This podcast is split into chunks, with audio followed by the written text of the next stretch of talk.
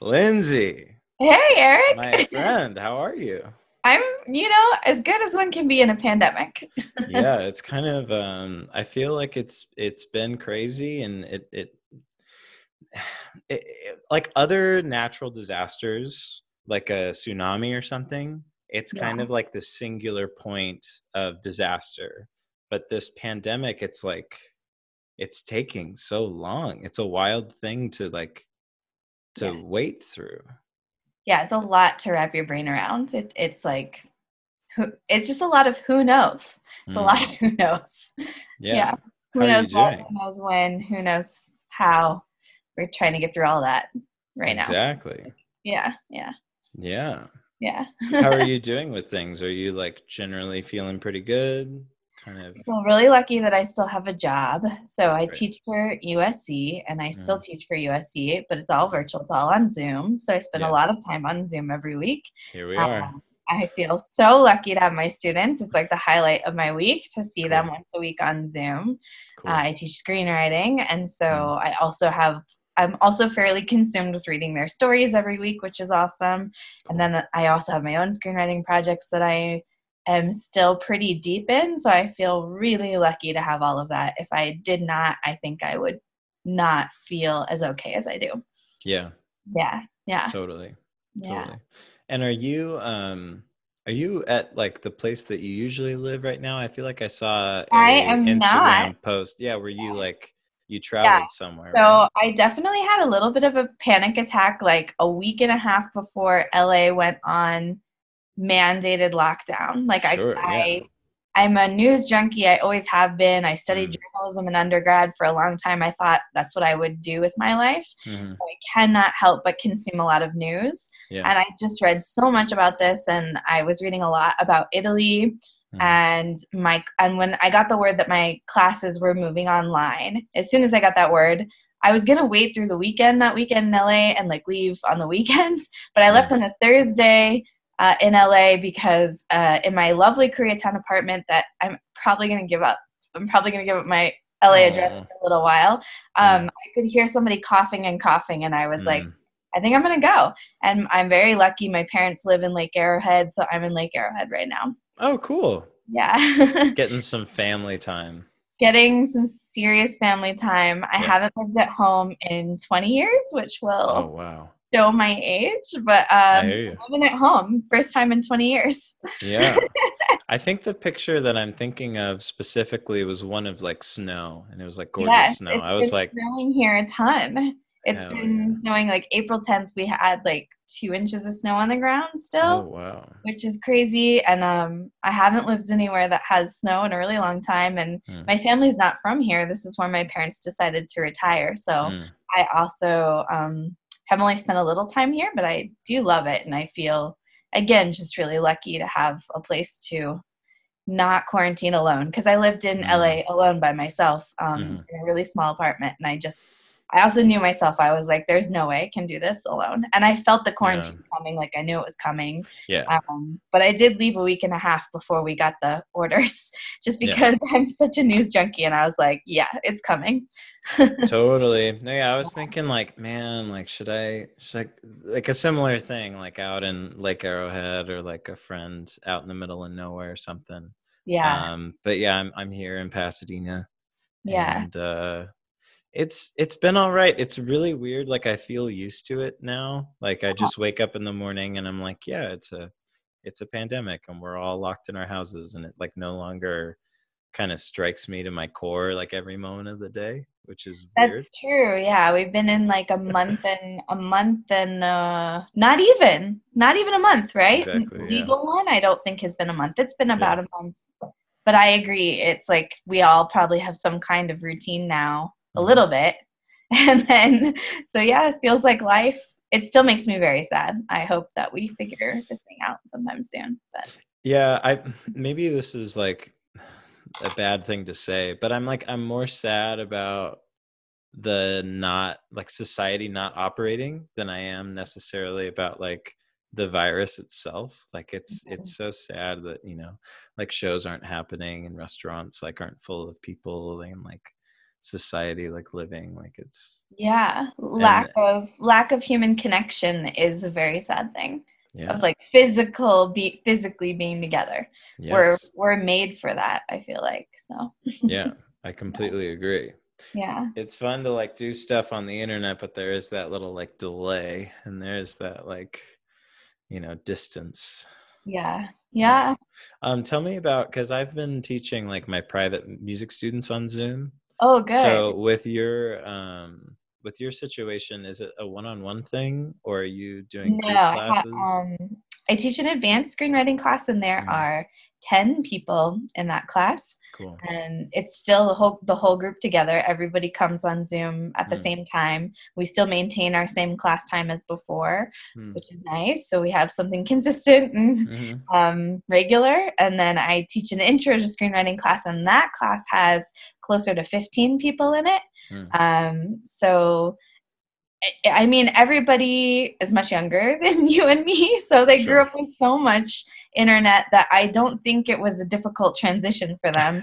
of course, they would rather be at school and on campus and yeah. in an amazing, like USC is an amazing environment to be in, and this campus is awesome. And so, of course, everybody has gone through some sadness of mourning, not mm. getting their full experience that they anticipated.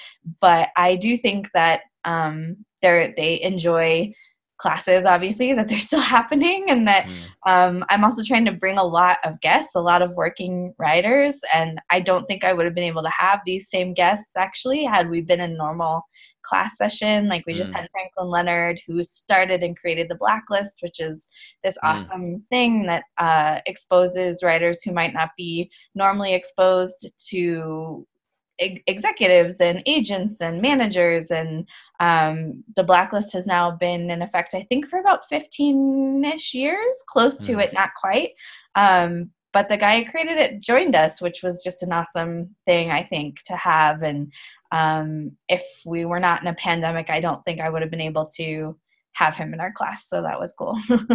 Yeah. Was it like yeah. a master class kind of like guest speaker situation yeah, I'm trying to incorporate a fair amount of guest speakers because our classes are three hours long, which is Whoa. pretty long. And um, the only thing that is hard to do, and I really like to teach from example and show clips and whatnot. And when you have 15 plus people on a Zoom, and they have all different internet and they might be in like i have one student who um, is in Eastern Europe, and I have one student who might be going back to Beirut, and their internet is not so reliable. So showing clips is sometimes really hard. Mm. Um, but having a discussion with a professional just seems to work really well in the Zoom environment. So I'm trying cool. to do less clips and more talking.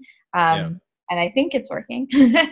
Hell yeah. yeah. Yeah. Yeah. It's quite a it's quite a thing to adapt to it's been difficult for me teaching on zoom like i feel i feel very limited as an instructor to the services that i can provide to like a music student over the internet yeah so what i've been doing is i've just been like preparing a lot more on the front end like i'll prepare something and then like scan it and email them a pdf and stuff and um, that's that's been working and that's been better than nothing but you're uh your your classes is there any like group discussion element or are you mostly oh yeah yeah i mean whenever we have these guests we we pause for everybody to participate and ask questions and mm. um, and then of course everybody has their regular writing to do so it's mm. a workshop environment where we discuss and give feedback and the students give each other feedback on mm. where they are in, in the script so yeah hell yeah yeah. So fun. You just uh you just let me know a couple minutes ago that you had a podcast for a long time.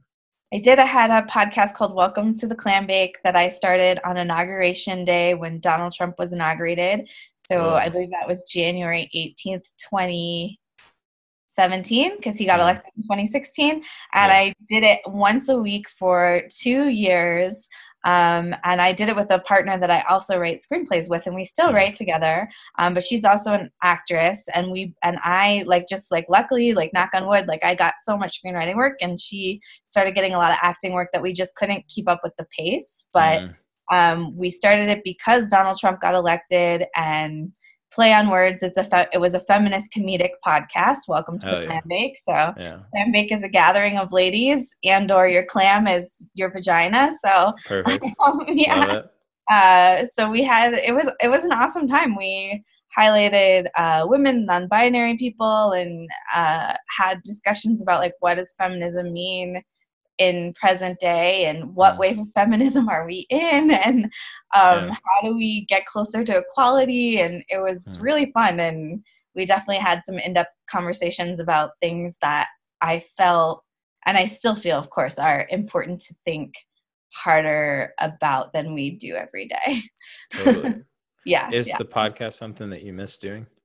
I do. Of course, in this time, everybody's like, we all have time now. Like, what do we want to do? And um, I think I'm going to try to make some short films virtually. Um, Hell but. I've also been toying with the podcast. But I, I think I'm just because film is my now my primary medium and Yeah. I'm working the most. I think I'm going to see if I can't make some like one person short films and some some virtual stuff. I'm going to shoot a Zoom short film soon. So yeah.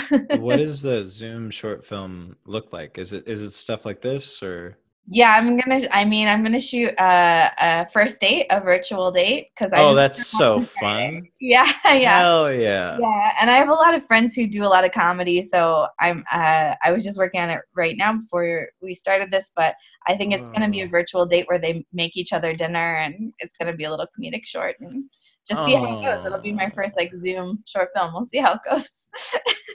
That sounds really cute. yeah, yeah. Oh yeah. I love that. yeah, yeah. Because you're single, right? I'm single. yeah is is the is the pandemic giving you a more of an existential crisis about being single or less I wouldn't say that it's necessarily an existential crisis. I've known maybe since I was so I'm 28 now. yeah I think I've known very confidently for the past two or so years that I would really like to have like a, a life partner that I can have children with and to like have a family. Like it took me like growing up, that was like the example. And I'm very lucky to like have parents that are still really in love with each other. Um, but then kind of becoming an adult and moving to LA and like getting out on my own, I had to like figure out for myself if that was really something that I wanted. And so now I'm, I'm confident that that is something that I want. So the the pandemic has just sped that up a lot. Like yeah it's something that I like want a lot more and want to like start before the next big like plague or whatever happens happens.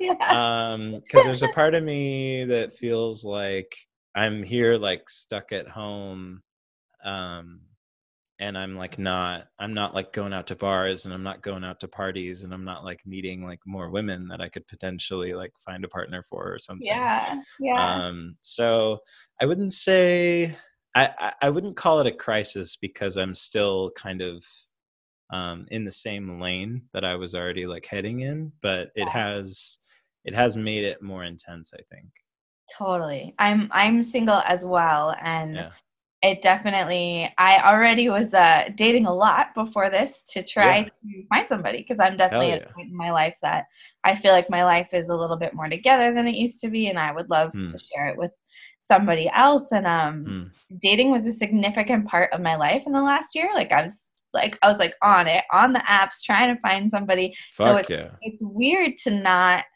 have it as a regular activity Mm. so I've suggested to some people, one of whom I met before the pandemic. I met him the week I decided to leave Los Angeles. I've been trying to be like, let's uh, virtually date. Let's let's do this. totally And not everybody w- would like to do would like to do this. would not like to get on Zoom and have a long conversation. So anybody who does want to, like, props to them for considering it. And it's like this is our normal right now. So why?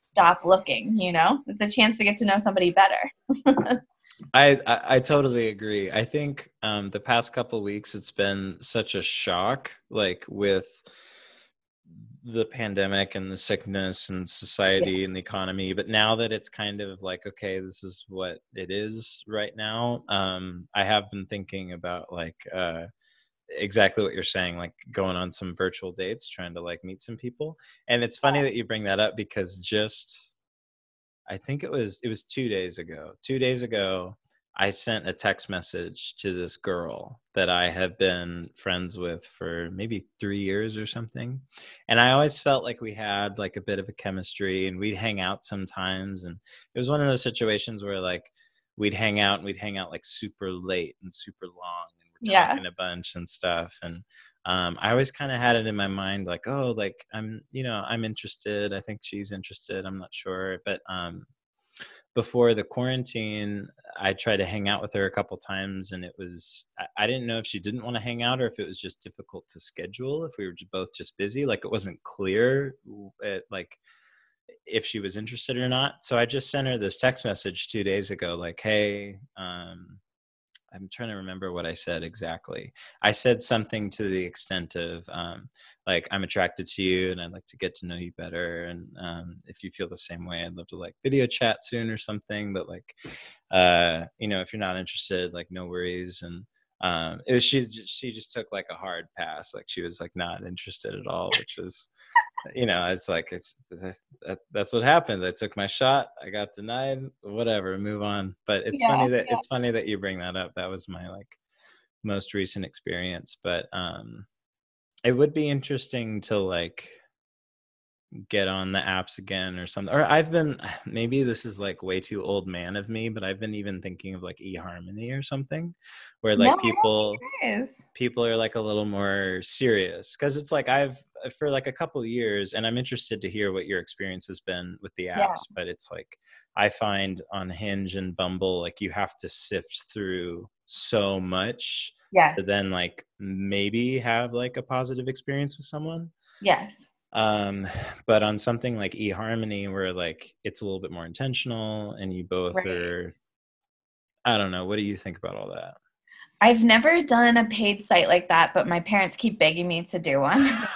They're like, "We'll pay for it." Yeah, like, they, really, they literally are. They're like, "You should try one where it's more serious." Exactly what you're saying. That's um, so funny. I have met many lovely people and people that I honestly wish it had worked out with. And some of them mm. moved away and or never lived here in the first place. But I've been on Bumble and Hinge. I have not done Tinder in a long time because it yeah. just feels too much for me. Sure. But I've done a lot of Bumble and Hinge and um and i have to say like right now in this present day it's very easy to i think eliminate the people who aren't serious or who aren't even taking this quarantine seriously mm. you can eliminate those people so fast because yeah. um in this time i've even had people who are like do you want to come over and right now the answer is absolutely not totally never met each other like that yeah. seems just mind-boggling insane to me yeah. so you can quickly eliminate people easier than before because yeah. of course like with somebody like do you want to get a drink it's hard to say no it's like that's the whole point of like why we're, why we're on here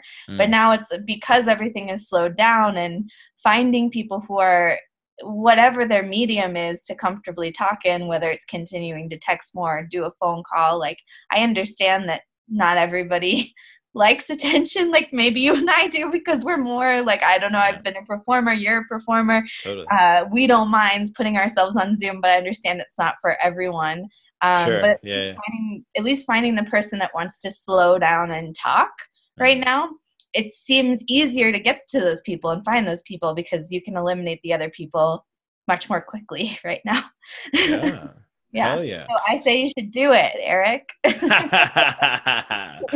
yeah, it's like I got the time. Might yeah, well. yeah, exactly. Yeah. Exactly. Yeah. I guess that'll be like the new love story. It's like we we met in quarantine over the internet. Yeah.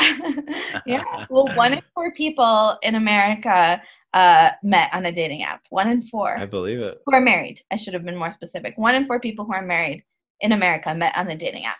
Yeah, I believe it. I mean, it just makes sense. It's like the technology's there. You might as yeah. well utilize it to like meet somebody. Yeah, yeah. Yeah.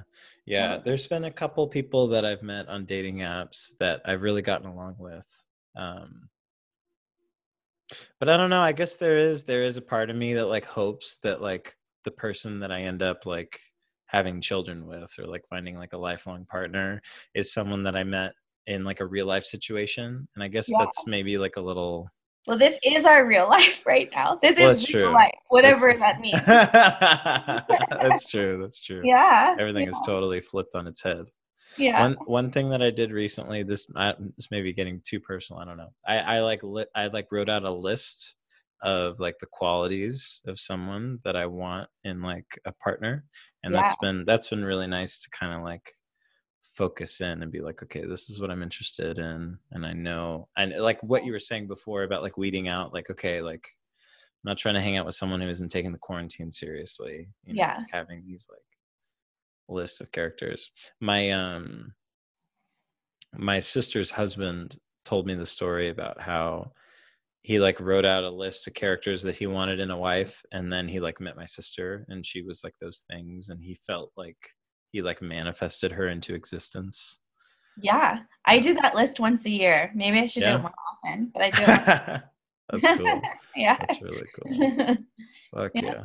So Mhm. with the um with the podcast stuff, like tell me some like as someone who's just starting a podcast. So you are my 11th episode cool. of this like Zoom thing. yeah. And then but back in November I was doing them at my house, but I didn't post any of them because I was still like figuring out the workflow and like how to be a host and stuff.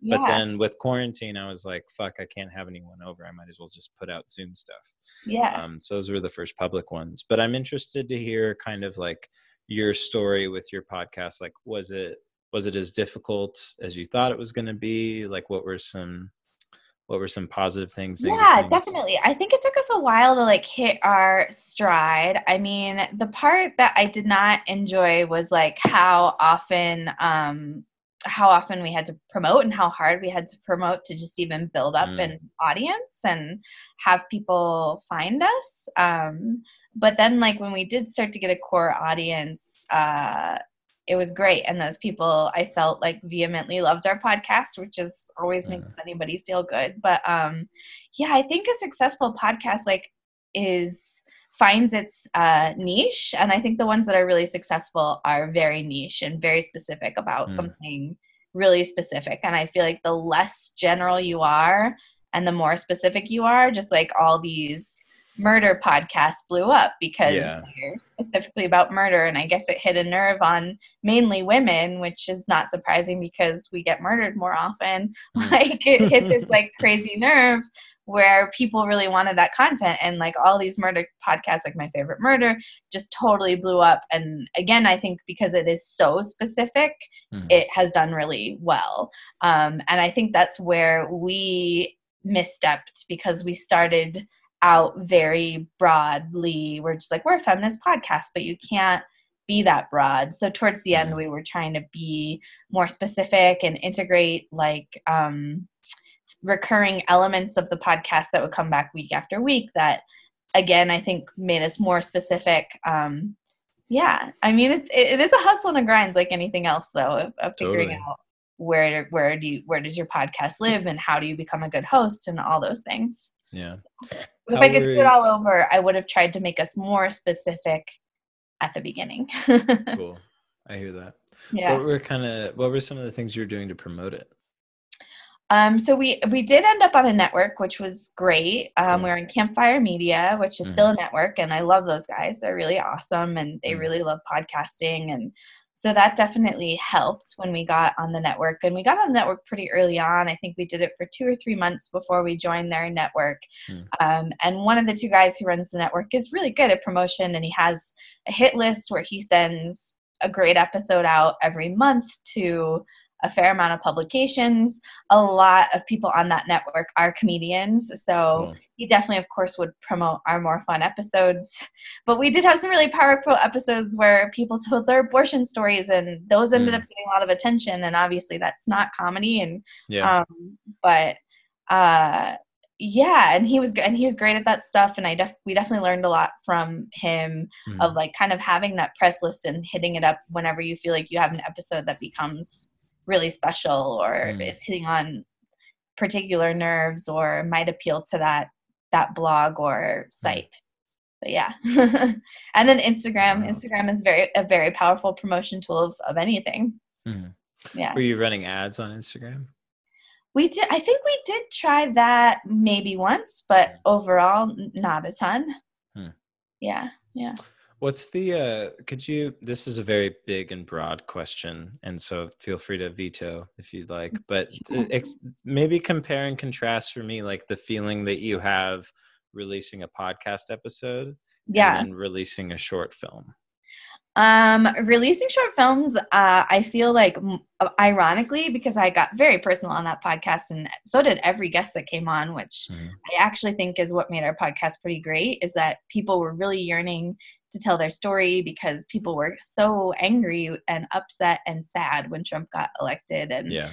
um, so people are really, and we hit on, of course, issues that this administration has tried to um, take away people's power in so many ways. And we were trying to Mm. hit on those issues and keep up with them a lot and found a lot of people that had really personal stories to tell about that. So it was so vulnerable, but ironically, I feel more vulnerable when I put out a short film than I did on those podcast episodes Mm. maybe because it is visual and because it is my favorite chosen medium that I've been working most of my life at trying to become successful Yeah. that it, it's the same feeling except this feeling is even more heightened when I get to show something in a movie theater that I've done or a short Mm. film goes to a festival. I want to throw up at the beginning of it every time, beginning of every screening. I think I'm going Mm. to throw up, but it's um, but it's almost one of those like good throw up feelings because you finally have an audience for your Mm. for what you did, and maybe it's also because you have to live. You have to live with film no matter what. You have to live with it longer. Period Mm.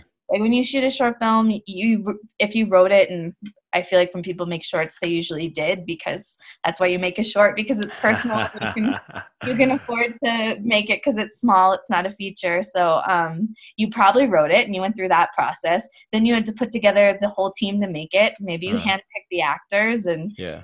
you handpicked your dp and then you went through the process of planning that shoot and then you shot it and then you worked with an editor and then maybe Mm. you if you really loved it you paid for color correction and sound and you probably even though you're like oh i'm, I'm going to spend nothing on this most of the time you ended up also investing money in some way Mm. and so it you have probably lived with it for a fair amount of time in these Mm. quarantines we're probably going to make stuff that we just like which is a cool thing because like all we can do is zoom or a one person short film so we Mm. almost can't invest as much as we might have as if we were working with crews Mm. which kind of makes me excited because all the other shorts that I've made in the past couple of years, they've all become bigger than I necessarily planned them to be because Yeah. I'm like, oh, I'm going to get my favorite DP and we're going to get some toys and make this look cool. And we almost can't do that right now. So you may as well just put, push it up and see what happens. But yeah, I feel very vulnerable when I put up a short film. And I, and I, Mm. I, I used to act much more and I haven't in a long time. Um, but I'm going to act in this little Zoom thing because all I Hell have, all I have is me. So, um, um, yeah, I feel super vulnerable. I don't know why. They, it just makes me so vulnerable when I put up a short. I just want people to see it. so and I want and I want to find it to find an audience, and it's almost more difficult, I think, for a short film to find an audience than a podcast that you've been Mm. putting out every week because then people know because you're doing it every single week too. It's also kind of like the medium of a short film isn't something that most people regularly digest. Yeah, Like like most people wouldn't like sit down and like turn on Netflix and then go to the short film category or like on their Instagram like see a short film and like like it's not um it's not something like a podcast that maybe um well how many years ago? How how long have podcasts been like really popular? Like 8 years or something? Yeah. yeah so like 10 years ago like there wasn't like that wasn't a that wasn't like a a societal perception of like oh i'm going to listen to a podcast while i'm on the train or while i'm driving or whatever. And now it's like a thing that people do. Like, Yeah, it would it would be cool if like short movies were something that people like really sought out I agree. If you're not a filmmaker, you're probably not seeking them out. yeah and i and i that's a that's a sad thing i think but what like have you thought about that and maybe i don't know if we should call that an issue but have you thought about that reality and like how the totally. film industry might be able to change something like that yeah totally i mean we do already consume so much short form content because we watch web series or little yeah. exactly what you're talking about on Instagram. So many comedians make little short videos, impersonations, or little sketches. And so we are essentially consuming something like a short film a mm. lot, I think, especially like young people who sometimes choose YouTube over anything else um, to just watch some short form content. So and Quibi just came out, um, which mm. is all short form content. Uh, Jeffrey Katz- Katzenberg's new company. Um, so society loves short form content, but I guess we just don't use the same verbiage necessarily that it is a short film that they're watching. You Interesting. know? Yeah, yeah. So maybe um, like disguising it as something else. Yeah, yeah.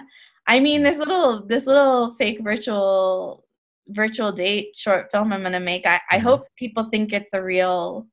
I'm granted I'm, I'm, submitting I'm submitting it to a couple of sites that feature short films, but um, I would love it if people just thought it was real. Yeah, an actual date. So I'll probably put it on YouTube for that reason. Like I hope people thought it was like an actual date. How funny. Yeah. Hell yeah. Is there there's no like short film tab on Netflix, right? That's like next to like I don't even know. I, I don't I think there don't is. Think so, but there should be. I feel like if there was something like that, it would just be it would be a thing that more people yeah would digest or yeah, like I mean, think Vimeo, to look for. Vimeo does a good job featuring short films. Yes, That's the best totally. to consume them. Their short of the week category is awesome. Mm. Amazon has gotten better about acquiring short films. Mm. But yeah, if Netflix acquired short films, that would change the game. That would be incredible. They should. Especially in this time where they are going to need content and there's going to be a lag before we can go back to normal production. It sounds like you have a pretty positive. yeah, exactly. Let's get them on the phone. Yeah. It sounds like you have a pretty positive opinion of Netflix. I've heard like yeah, I would I mean I would love to make content for them. Hell I, yeah. Yeah, I have something that is apparently eventually going to get pitched there, but Cool. I would be thrilled to work for them. Yeah. Fuck yeah. Yeah. it seems like they just own everything right now and Disney. Disney owns a lot of shit as well. Yeah. Disney owns so much. I mean, they own ABC, they own Fox, they they own themselves. There's Disney Plus. Like they just own so much content. It's mm. insane. Mm. Yeah. yeah. Mm-hmm. Tell me about like your first experiences with making movies and that like initial spark of falling in love with it. Yeah, well, I, I got into film school right out of undergrad. I went to the American Film Institute, which was mm wonderful and thrilling and exciting. And at, at AFI, you have to make uh, your first year, you have to make three short films, mm. and they call them cycle projects. And different people are in charge of the cycle projects based on your major. So I was a screenwriting major, and screenwriters got to be in charge of the first cycle project, mm. and producers got to be in charge of the second cycle project, and directors got to be in charge of the third cycle project.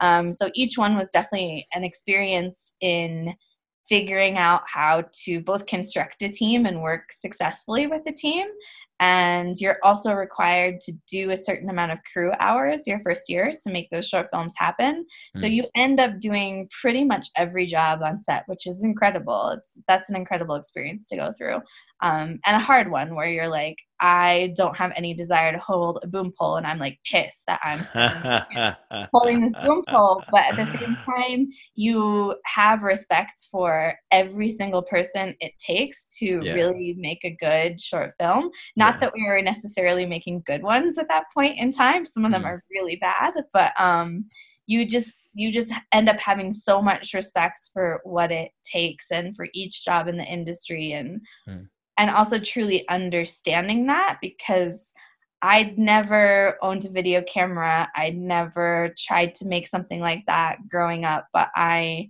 was a really artsy kid and I always knew I wanted to write. Um, but I started out pursuing journalism mm. and then I decided I didn't want to move to Kansas and report on cats. And so I really, in all honesty, I was 20 I was like 20 when I applied for film school. I was 21 when I got in, moved to Los Angeles, and I still was just such a rookie. So for me, I I needed to learn what it would take to do it. um, but I really liked having. I really liked being forced to do all those jobs and understand them and work hard and yeah. yeah, my brother makes is a filmmaker. Would he call himself a filmmaker? I think so. I think maybe he'd call himself a videographer. I don't know. He makes a lot of content for um, like companies, and he he made a documentary. He does.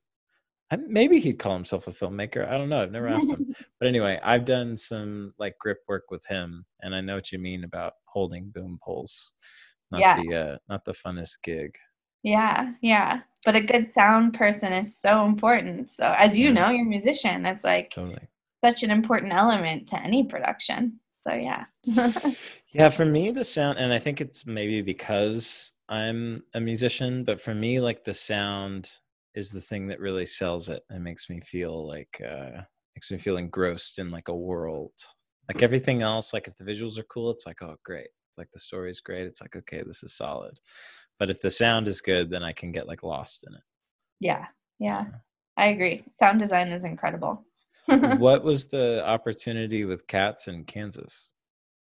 Oh, I was a journalism major in undergrad, and like um, I I went to a big job fair uh, as like with my journalism tape. Like I was yeah. studying broadcast journalism, so I worked for the television news station in undergrad, and ended up with a lot of tape of reporting, yeah. um, which is what you need to get a job as a on-camera reporter. Yeah. And um, my only job offer, I only got one after going mm. to this mm. huge convention in Vegas, like with my tapes, like this how old I am, with literal videotapes that I was mm. handing to people yeah. of like, please watch me and please watch my reporting and here's my card and blah blah blah.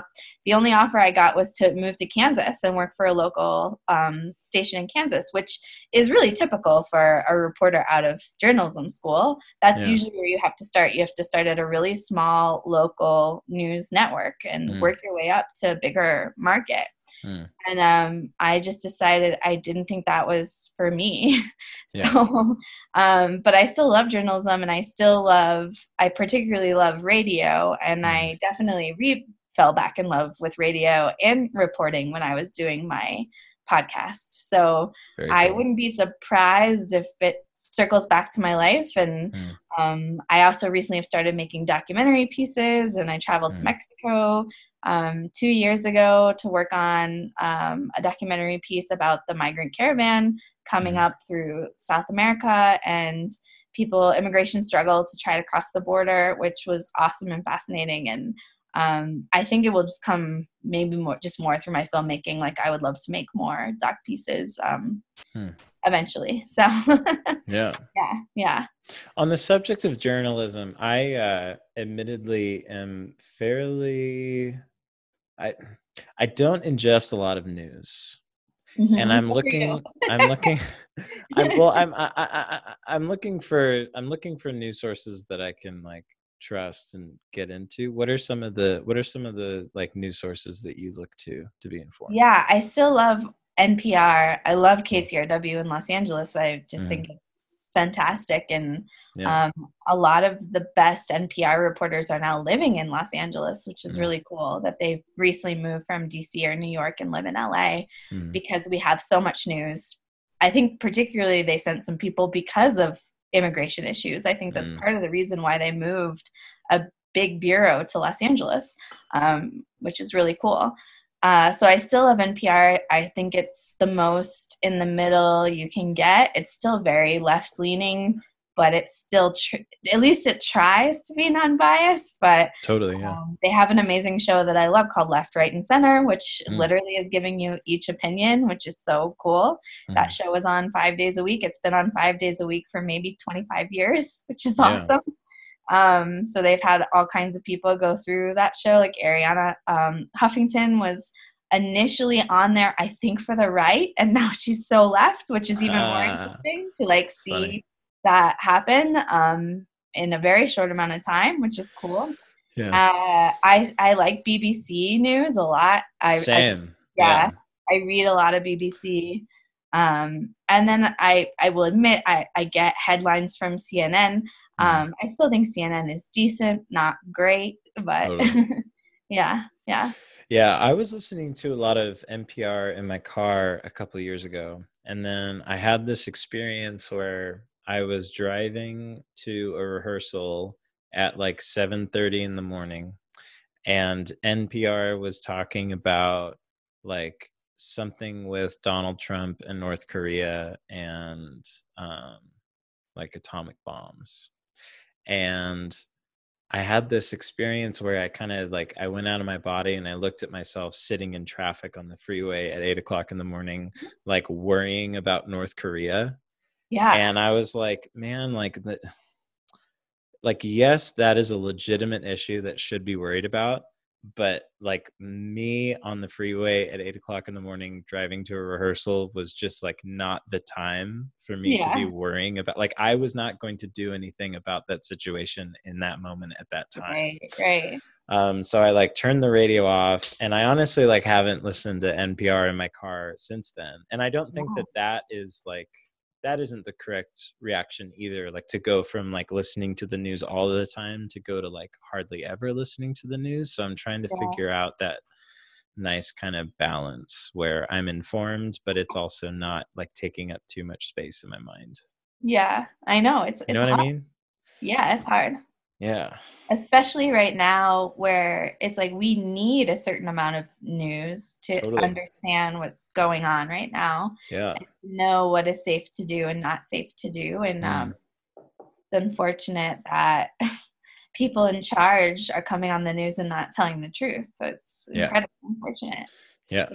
And then you almost need to listen and read more news to make sure that you're getting it's like this it's like this unending vicious cycle It is. I posted um I posted an article on Facebook about California possibly having the virus earlier than other states and maybe we have more herd immunity because we got it earlier.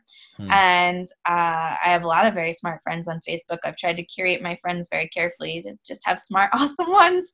Oh, But yeah. uh, somebody instantly called me out on it and he was like lindsay the person quoted in this news source is a trump supporter. He's not even a real doctor. He's using well he's a doctor but a doctor of like lit- uh, military literature. Like a medical doctor. Yeah, yeah, and he's like this is essentially trump propaganda Mm. being spread as news and a lot of news sources like the news source i the news source i posted was a local los angeles news source Mm. um, so even journalists are constantly getting duped by the amount of fake news because it's really hard when propaganda and fake news is being spread from the very top. It then becomes so hard to determine the truth, especially if you have people that are following you. Yeah. Uh, they are your supporters and they are spreading stuff that isn't true whether or not you've sanctioned them to make those statements or not, which is just insane. I just think our I think journalists have a really hard job right now and Mm. they're really important. Good ones are really important, really, really important right now. hell yeah Yeah. yeah i have a lot of respect for it i was in i was in journalism class in high school Yeah. and i wrote for the paper and i Cool. I, I hated it so i have i have like a lot of respect for people who take it seriously because there's Yeah. just like for me it's like the antithesis of creative writing it's like it's like everything that creative writing is not at least good journalism is that way yeah. yeah. and um, so yeah, I have I have a lot of respect for people who take that seriously and want to be journalists.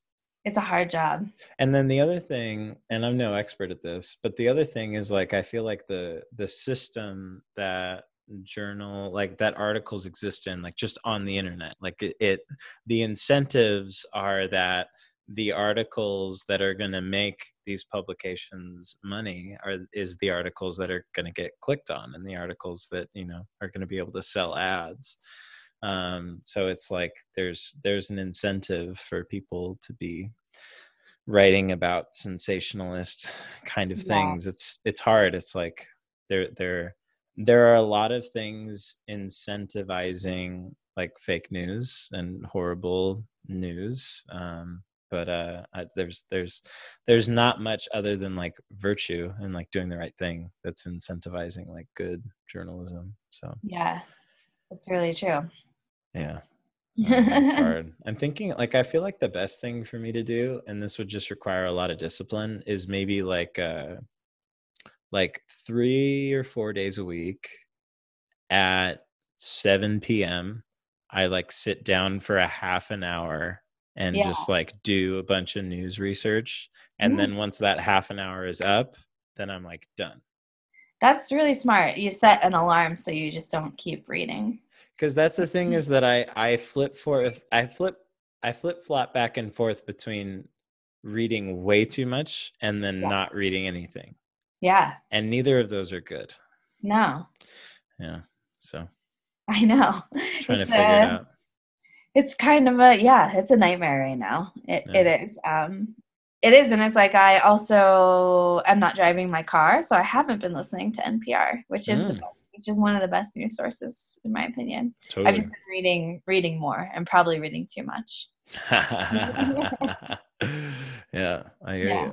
you um this is a little bit of like going back to way earlier but you were talking about that um that like feeling of vulnerability when you're releasing Yeah. a short movie um there's this guy we we might have even talked about this before but there's this book there's this like artist self-help book that i really love there's the steven pressfield he wrote that like the war of art book oh yeah. Yeah and um but i anyway, haven't read it but people but uh, many artists i know and respect love his book. Yeah yeah yeah, yeah. Yeah. It's, it's it's it's really really wonderful but he talks about how we can use that like that fear that we feel or that vulnerability that like wanting to throw up feeling. Yeah. We can use that as like a compass pointing us directly in the direction that we know that we should be going yeah. and that he was saying like by virtue of that being the right thing to do you're going to feel so much more uncomfortable about it. I'm just oh. curious if like if that resonates with you at all with the short movies that if something makes you nervous then you know you're on the right track in other words? Like it's on like i felt like when you were explaining that earlier yeah. you were saying that logically you should be more uncomfortable releasing podcasts because Yeah. you're, you're literally saying more about yourself yeah. but for some reason you feel a lot more vulnerable when you do when you're releasing the short films. Yeah. And i'm curious like just by by going off of like what this guy steven pressfield talks about like he would argue that the reason that you feel that way is because short films is like it's the thing you're supposed to be doing it's like your life's work oh yeah yeah it's, kind of like a spiritual perspective on it i guess Yeah, that might be true. I, I I do think I'm doing what I'm supposed to be doing with my life. I, I love screenwriting. I love telling stories. Um, I look forward. Like I just can't wait until I can be on a set again. That will make me so happy. The day that sets are working and an action, even if it's not my set, I just can't wait. and I also have written a lot this year, and I got hired to write a lot of things this year, which Hell was lovely. And I just hope they all get to become things. So Mhm. yeah, I think that might be true. And then as you were asking me this question, I was also thinking, I think I also I'm still somewhat new to directing. I've been a writer for Mhm. many years, but I've only started directing my own, my own work in the last four or five years. Um, and I feel a lot of responsibility when anybody gives me their time or wants to be involved in something that came from my brain. I feel so much responsibility that they also feel proud of what we did that I think that is part of it. Like I, I want those people who are intimately involved to also really love it. And Mhm. if they don't love it, then I feel really bad. Mm. so I think that might be part of it too. Where it's like me and my podcasting partner and whoever came on the podcast and we just, and we did it like every week for for two years. It's like, oh well then next week we have a chance to make a better podcast like every week, you know? But That's it's like it's like a short film is like once you put it in the world it's in a in a way it feels maybe more permanent you can't really go back and reopen the box of that short film once you finished it i don't know why you would maybe you would but it's a short film that totally makes sense yeah that's yeah. such a gracious like leadership perspective that you have on things. Like I think of like a Thank you. like a director like I don't I don't know much about movies and much about personalities, but I think of like Quentin Tarantino and Yeah. like from what I understand, one of the things that makes him so great is he's so un- unapologetic about what he wants to do. And Yeah. like he's making the thing and he like like he's going to be proud of it. But for you to take into consideration like your whole crew and your whole team, I don't know, like you sound you sound like a Mm-hmm. really wonderful person to work for. well, thanks. I, I hope so. I hope I Hell get a yeah. chance to do it a lot more. Hell yeah. Hell yeah. yeah. if you um well, you have so many different skills like being an educator being a writer being an actor being a director like is is there kind of one survival, baby. exactly exactly is there one of those hats or one of those roles that you see yourself really leaning into mostly in the future Well, my whole life I, I've been a writer. Like I went to a performing arts high school that I got in because of my writing. Um, So people have told me I'm a good writer almost my whole life. So I think that forever will be my first passion. And it really is, it's therapy, it's a salvation, it's a chance to examine humanity and your own faults and Mhm. desires and fears and i write pretty much every day so i feel like forever that will be my first Hmm.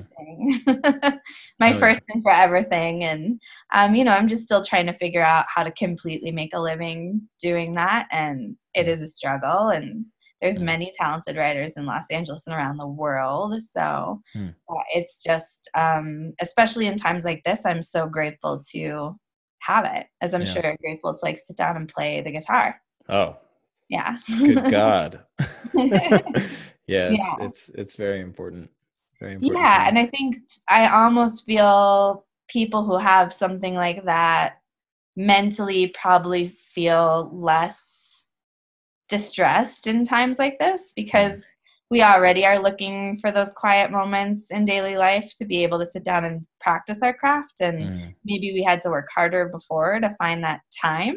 Mm, um, so i i don't feel distressed in this time. I feel somewhat grateful for it to have less noise coming at me to be able to just write. But maybe that's a selfish perspective about a pandemic. I don't know. Well i think that i think that a little bit of selfishness is good because you know like if you if you don't take care of yourself no one else is going to do that that's very true. And if you're not taken care of then you're not going to be in a position to help others i think. That's very true. And i also think um at least for me where i'm at in like because i'm as, as i said earlier i'm 28 i feel like late 20s early 30s is kind of a time to be very like me and my career centric and then hopefully you know in my late 30s or early 40s or whatever i can be in more of a position to kind of like help people more Yeah. like uh, yeah maybe that's bullshit and a cop out but um i do spend just a lot of time thinking about me and my music and my podcast and my blah blah blah blah blah that um yeah that whole like self selfishness self-centeredness it's a it's a balance it is yeah yeah it is. um with writing what what's your favorite like thing to write toward is it for the screen or Yeah, I mean that's pretty much um, all the writing I do these days. I Mhm. was challenging myself to write a poem a day for a little while. I saw those of pandemic. Yeah, I saw a lot of Um, those. Yeah. I do really love poetry. I feel like it's another like neglected medium that we like don't sit down and appreciate very often anymore. But I love poetry, and the I think sometimes the art form of like not having expectation on my writing like i don't have any expectation if i sit down and make myself write a poem like Mm, I also like part of me knows it's probably going to be bad, which is really freeing because when you're almost always writing screenplays with some expectation for what is the destination of this going to be, mhm. um, and also this this past six months of this first year, we haven't even hit six months, but it feels like it. Four months Ah. of this year. Um, I've primarily been writing on assignments that I got hired to do. So yeah. it's not even just my expectations, it's somebody else's on what this thing is going to be. But mm. to just like sit down and write a poem, like who who cares what it is mm. in the end, which is so nice and freeing and fun to do that sometimes just for your brain to be like, okay, I'm just going to write this just for whatever reason. Hell yeah. I started um, a couple months ago, I was practicing freestyle rapping. Oh, I would awesome. like I would like turn on a metronome like very very slow or like a drum beat like very very slow and just yeah. like try and do it like at all and yeah. it was it was very it was very much the same I think a similar kind of thing cuz like I'm I'm not interested in being a rapper like yeah. my my main thing is like i would i would love to be a great songwriter like that's something that i would i would love to be. Yeah. and then so then like freestyle rapping is this like it is songwriting but it's this other this other kind of thing that i suck at that i don't need to be great at but it's kind of like fun to suck at. Yeah yeah. It is it's nice to just have any kind of exercise that gets you out of your own head. Yeah yeah. yeah. Yeah i totally agree. Um how has uh how have your days been over the past couple weeks? Have you been like trying to structure yourself and have a little bit of routine or has it been like really restful and like yeah. it has not been restful because my parents also literally just moved to their retirement home like oh uh, so you're by yourself no, no, they're here. This is their. Oh, this is the okay, okay, okay. Yeah, but you can also just see like bedding in the background. Like I don't uh-huh. have, a, I don't have a real bed here yet. They mm. just moved to this house. Um, yeah.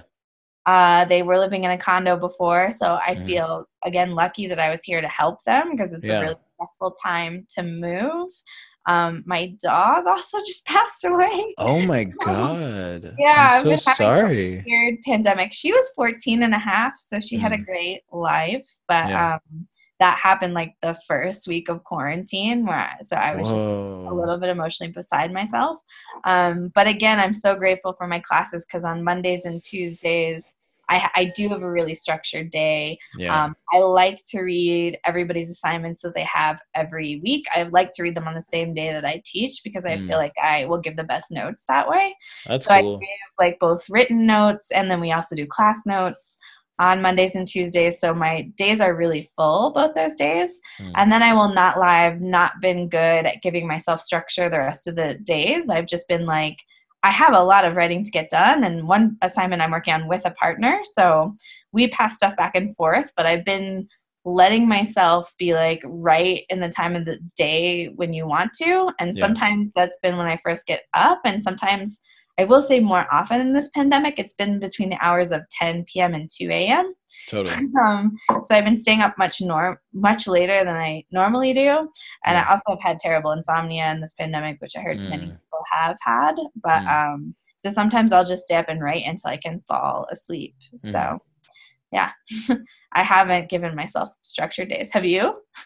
I've been trying to. Yeah. Um, I tried to have like Uber structure and that didn't last super long. So yeah. now I'm trying to have like moderate structure. So my moderate structure is that when I wake up, I have to write a to do list. And then yeah. that day, I need to get the to do list done before I can do fun stuff. And that's yeah. like my moderate structure. And then I also have this um, I have this small group that I made in January where all it is is it's basically like a it's a self-help group for weekly to-do lists. That's awesome. Yeah, it's it's it's like really really cool. Um I'm I'm very very happy that it exists and that people are into it. But um, basically, like it's every Tuesday night, and now we're doing it on Zoom because of the quarantine. But people used to come to my apartment, and um, the meeting lasts for an hour. There's like a lead sheet that the leader just reads from so every week someone else leads it and it's always the same thing. And basically like all it is is we meditate a little bit up front and then we have a little bit of time for sharing and then we write our weekly to-do list what we want to get done that week. Yeah. And um, so the idea is is that if you're a part of it and you're coming every week then you're always talking about how last week went and how the next week is going to go. Yeah, that's great. That's really great. yeah so that's been really helpful to like get stuff done and um i've been having like the opposite of insomnia i've been sleeping like a lot like i'll sleep Yeah. like 10 10 hours 11 hours 12 hours like every night in a row like it's it's weird because usually before quarantine i would sleep like five hours six hours and and then once a week sleep eight hours and that was Yeah. usually like my routine and i felt fine on that Yeah. um so yeah I'm still sleeping a lot. I'm just staying up really late. cool, cool cool yeah. Yeah. that's dope that's dope Yeah. another thing i've gotten really into is cooking and i'm not Yeah. like i'm not like an amazing cook or anything but like just yesterday i poached an egg for the first time Nice. Nice. so i'm like trying to like you know i'm trying to up my game just a little bit yeah. Yeah. it's fun I'm the resident baker in this house. I bake. oh Yeah. i love baked goods Yeah. the too. thing the thing about baking that i'm still like trying to develop a positive relationship with like baking is um i feel like there's not as much room for experimentation like the recipe kind of like is what it is yeah. and if you change it a little way it very dramatically changes like what the baked good is Totally. i feel like with cooking like i have more room to like experiment and make it my own which is fun yeah. but um god i, I love cookies like Yeah. all that shit is just Totally. so good Yeah. We've already had three loaves of banana bread, two Mm. rounds of cookies. Mm, Yeah. love it Love it. it's not just me. There's other people in this house, but yeah. i believe it i believe it hell yeah, Yeah. Hell yeah. so um like big like life goals i don't know if you like to think Yeah. this way but kind of what when it's all said and done like what what would you like to accomplish what would you like to be I, I mean, most immediate goals, I really want to direct a feature. I Oh, have directed a lot of shorts now. I've directed some music videos. I want to direct one for you in hell yeah situation. yeah fuck um, that's yeah how we met. We met on the Fuck internet. yeah. I liked your music, which is so cool. and i love Um, your movies you're so good at what you do Thank you. Yeah. So that's the most immediate goal, and I've had that goal for a long time. So Mm. I haven't really, in all honesty, strayed out of that goal because it's something I really would like to achieve and figure out how to get done. Mm. Um, and some of these projects that I'm writing right now, I'm attached to direct, and um, that's definitely the most immediate goal is to just be able to direct my own work and continue to figure out how to make more of a living at it, Mm. so that I don't feel like I always have to have three or four jobs. Totally. Um, I'd also like the pandemic also makes me feel like I I would really like to get married. That's a Hell life yeah. goal. I I am a, I'm a hopeless romantic. I write a lot of romantic comedies. I get hired on a lot of romantic Mm. comedies. Um, and you don't get married if you don't go on a lot of dates. So Hell yeah. Well, you got a great perspective on it. I totally agree. I feel like I'm in a I'm in a similar place. yeah, yeah. Um Yeah, I don't know. Um when you do you have like friends who are married?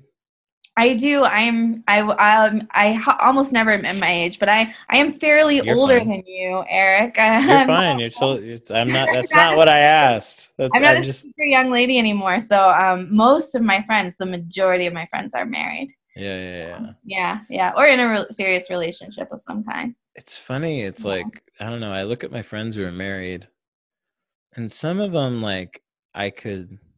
Well, maybe I'll just be honest. I look at I look at most of my friends who are married, and I just think to myself like I'm I'm not really interested in what they have, like what that is. Like Interesting. that's not really what I want. Like I I, I feel like I know what I want deep inside, but that's not like modeled very Yeah. often Yeah. um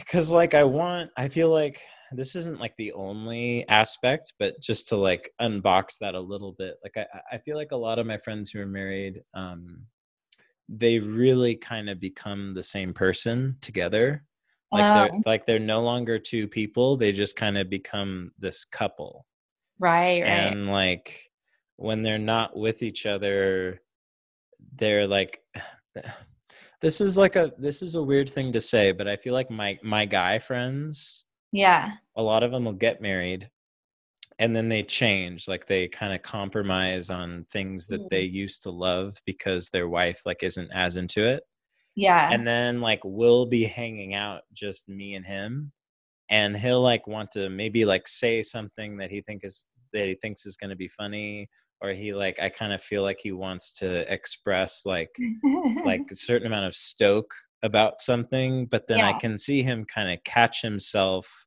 as if his wife was like in the car yeah. you know what i mean?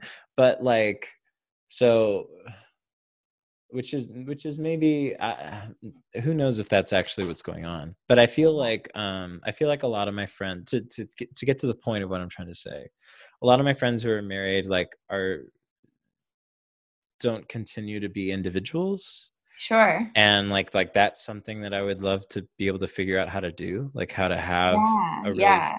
Well, I'm friends with a lot of stubborn creative people, so they've Mm. managed to, I think, maintain their individuality hell mostly. yeah Yeah, Hell and yeah. I, and you know, I think I guess I'm, I'm surrounded by a lot of good examples of married people.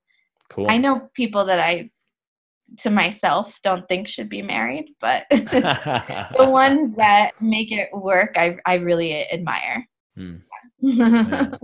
What do you think about like the idea of well just like slapping the marriage thing on it? Like would you be happy just having a partner and like not yes, being yeah, totally yeah, married? totally. I think that my interesting thing. vision of relationships throughout my life has changed probably 10 times. So, Same. Yeah. And no relationship is different with every person that you decide to be in a relationship with. So, Totally. I don't even think you can like truly predict it all. But I think like if I was really in love, I just want to throw a damn good party about it, you know? Hell yeah. That's beautiful. yeah. I yeah. like that. I like that a lot. yeah. um tell me about working at USC. How did that come about? That teaching? Um, I applied to work there, but Oh, they yeah. posted a job for a screenwriting teacher. Uh, one of my friends was previously there as a screenwriting teacher, and now he teaches at Emerson. His name is Ed Lee. He's a great Hmm. screenwriter. Um, and I'm pretty sure he put in a good word for me, which is very kind of him. Oh, yeah. And you go and you interview with the, the panel of um, the director of the program and the assistant director of the program, and Mhm. they're very talented screenwriters. The guy, at the time I got hired, the guy who wrote Top Gun, um, Mm. was interviewing me. He was the one that decided to give me a job. Um, and he is wonderful. And there's some very, there's just amazing faculty members there. So it's always nice to feel that level of approval by your peers. And I think I managed to make them laugh. And so I got the job. Hell yeah. yeah. Beautiful. yeah. Yeah, it seems like a pretty like prestigious institution. So it's really cool that you've been there and it sounds like you you're Yeah. having a really positive experience teaching there. Yeah, I I mean, not that I'm biased or anything, but I think I have the best students in the world, and it's very cool that I have yeah. students from all over the world. So Mm. it Yeah. is a great experience. It's a, it's a wonderful, idyllic place to go to school with Mm. open-minded, talented, hardworking people. Dope. Yeah. Fuck yeah. Hell yeah. Yeah. Well, I think we should kind of wrap it up a little bit. Is that all right with you? having me. What is this called again? What's this, This is podcast? it's called it's called Will You Be My Friend?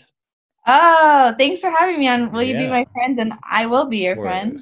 Thank you so much. I really appreciate that. Before Yeah, we before we go, maybe like the last thing I would say or ask about, like if if if there was a young actually I have two questions.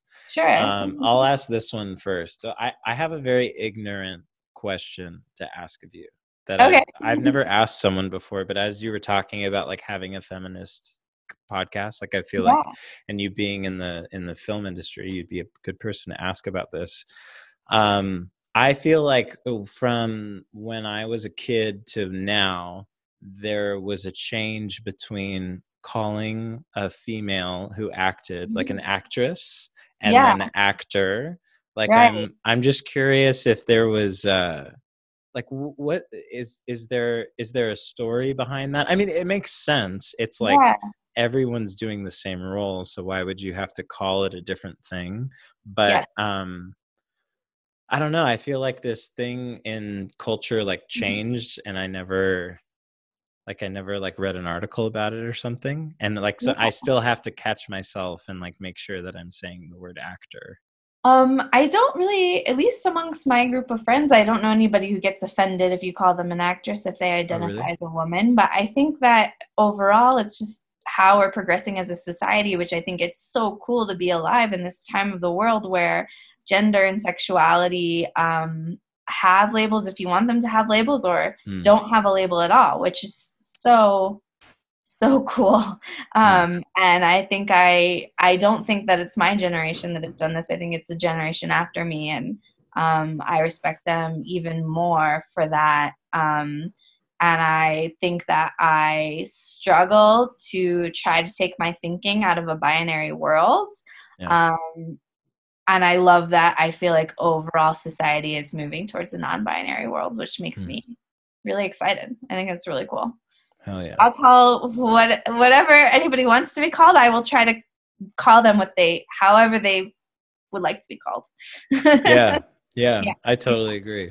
Okay, I was under the assumption that it was like no longer okay to use the word actress, but is that still an acceptable? Yeah, title, I mean, I guess I just think? call people by their names. yeah, that too. Well, I guess in the conversation that we were having, I mentioned yeah. I mentioned you and your experience with acting, and there yeah. was a split second in my brain where I was like, uh, use the word actor.